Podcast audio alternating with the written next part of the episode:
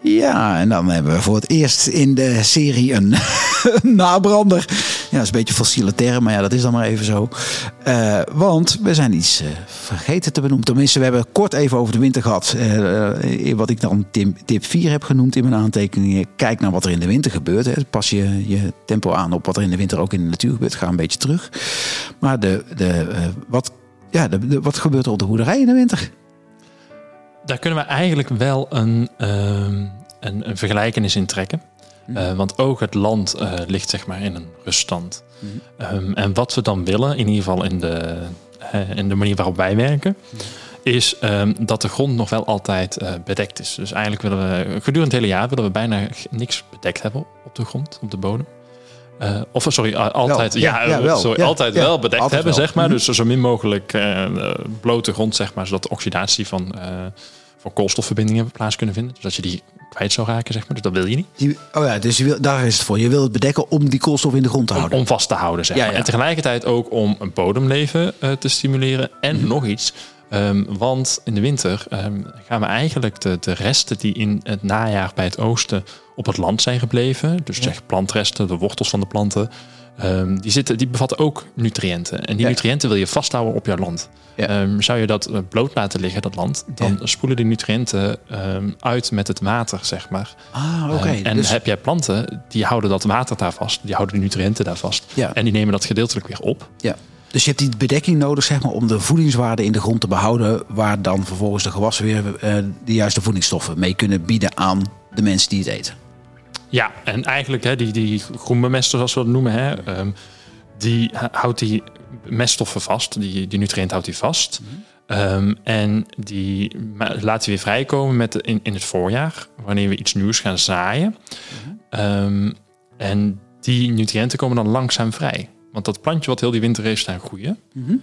die gaat dan in het voorjaar, wanneer we die uh, met de grond een beetje inwerken, gaat dat uh, gaan die nutriënten weer vrijkomen. En die nutriënten komen langzaam vrij. Dus het eigenlijk een soort van langzame meststof, zeg maar. Zodat eigenlijk ja, ja, ja. gedurende die groeitijd van dat plantje in het voorjaar dat, dat altijd eigenlijk een beetje meststoffen langzaam vrijkomen. Ja. Omdat misschien die wormpjes nog die, die plantjes van de winter aan het verteren zijn. En elke keer als dat wormpje dan weer een stukje plantje eet en het weer uitpoept, is dat dan weer beschikbare ja. meststof. Dus waar eigenlijk, hè, kunstmest is altijd uh, heel snel uh, opneembaar. Hè. Die pokon, dat is, oh mijn gas staat er slecht bij, ik gooi er iets op. En oh, binnen een paar weken staat het weer goed. Um, en, en wat we dan eigenlijk in, in onze manier van boeren zoeken, is um, iets wat allemaal langzaam vrijkomt. Ja, dus gebruiken we andere meststoffen, dan gebruiken we misschien compost, wat langzaam vrijkomt. Gebruiken we dierlijke mest, dan gebruiken we stalmest. Dus als met stro vermengt, ja, ja. Uh, waardoor je de juiste ratio met koolstof en stikstof hebt. Dan, dat is ook wat we in dit seizoen doen. Dat zijn we allemaal aan het verzamelen van andere biologische boeren.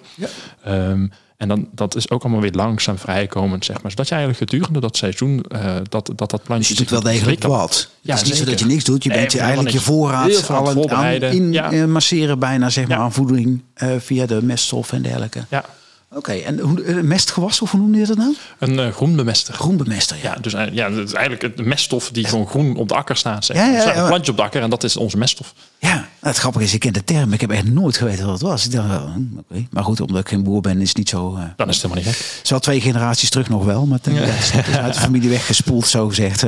ja, logischerwijs. We zijn met, met z'n allen minder gaan boeren. Ja. Oké, okay, maar, maar dat, dat is wat er gebeurt in de winter. Ja, dus de akkers zijn allemaal bedekt. Uh, behalve ja. dan de meerjarige teelt. Hè, dus een, een kruiden ja, teelt, dat staat er nog een meerjarige, de kruiden voor de kruidenthee. Ja. Um, maar dat groenbemeste mengsel is dus gewoon echt een, een mengsel van iets van zeven, acht verschillende soorten. Uh, waarin dan een, bepaalde plantjes hebben dan uh, het doel uh, stikstofbindende planten. Die binden dus stikstof mm -hmm. um, vanuit de lucht, zeg maar. De lucht bestaat grotendeels uit stikstof. Die binden ze um, voor stikstof die opnemer is voor de plant. Mm -hmm. Wat dus eiwitten later van geproduceerd kunnen worden. Um, tegelijkertijd leggen ze gewoon koolstof vast. Hè, dus simpelweg ja. door fotosynthese. Ja. en zo heb je andere plantjes die weer doorworteling verzorgen en dergelijke. Oké. Okay. Oké, okay, en, en uh, want dit is dan wat er op het land gebeurt. Hè? Maar goed, ik heb zelf ook, ik heb geen land, maar ik heb een, een tuintje. Ja. Nou, boven, een, een, een prima tuin. Ehm, en daar heb ik eh, de eerste keer dat we elkaar troffen hier op de boerderij ook eh, gevraagd. Van ja, die wil ik eigenlijk ook. Maar dat zal waarschijnlijk voor anderen die dit nog luisteren, als ze de nabrander nabrander luisteren, ja. Please.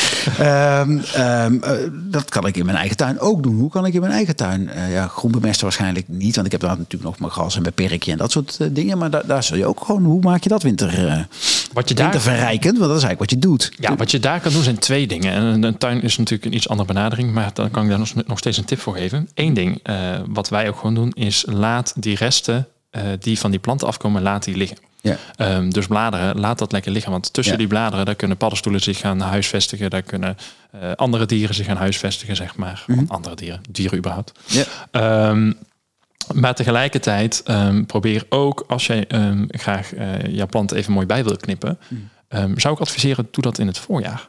Ehm, dit doe je normaal. Volgende voorjaar dus. hè? ja, einde Ja, die- winter zeg ja, maar pas. Dus eigenlijk wanneer het allemaal net weer begint te bloeien of zo, dan, dan begin je daarmee.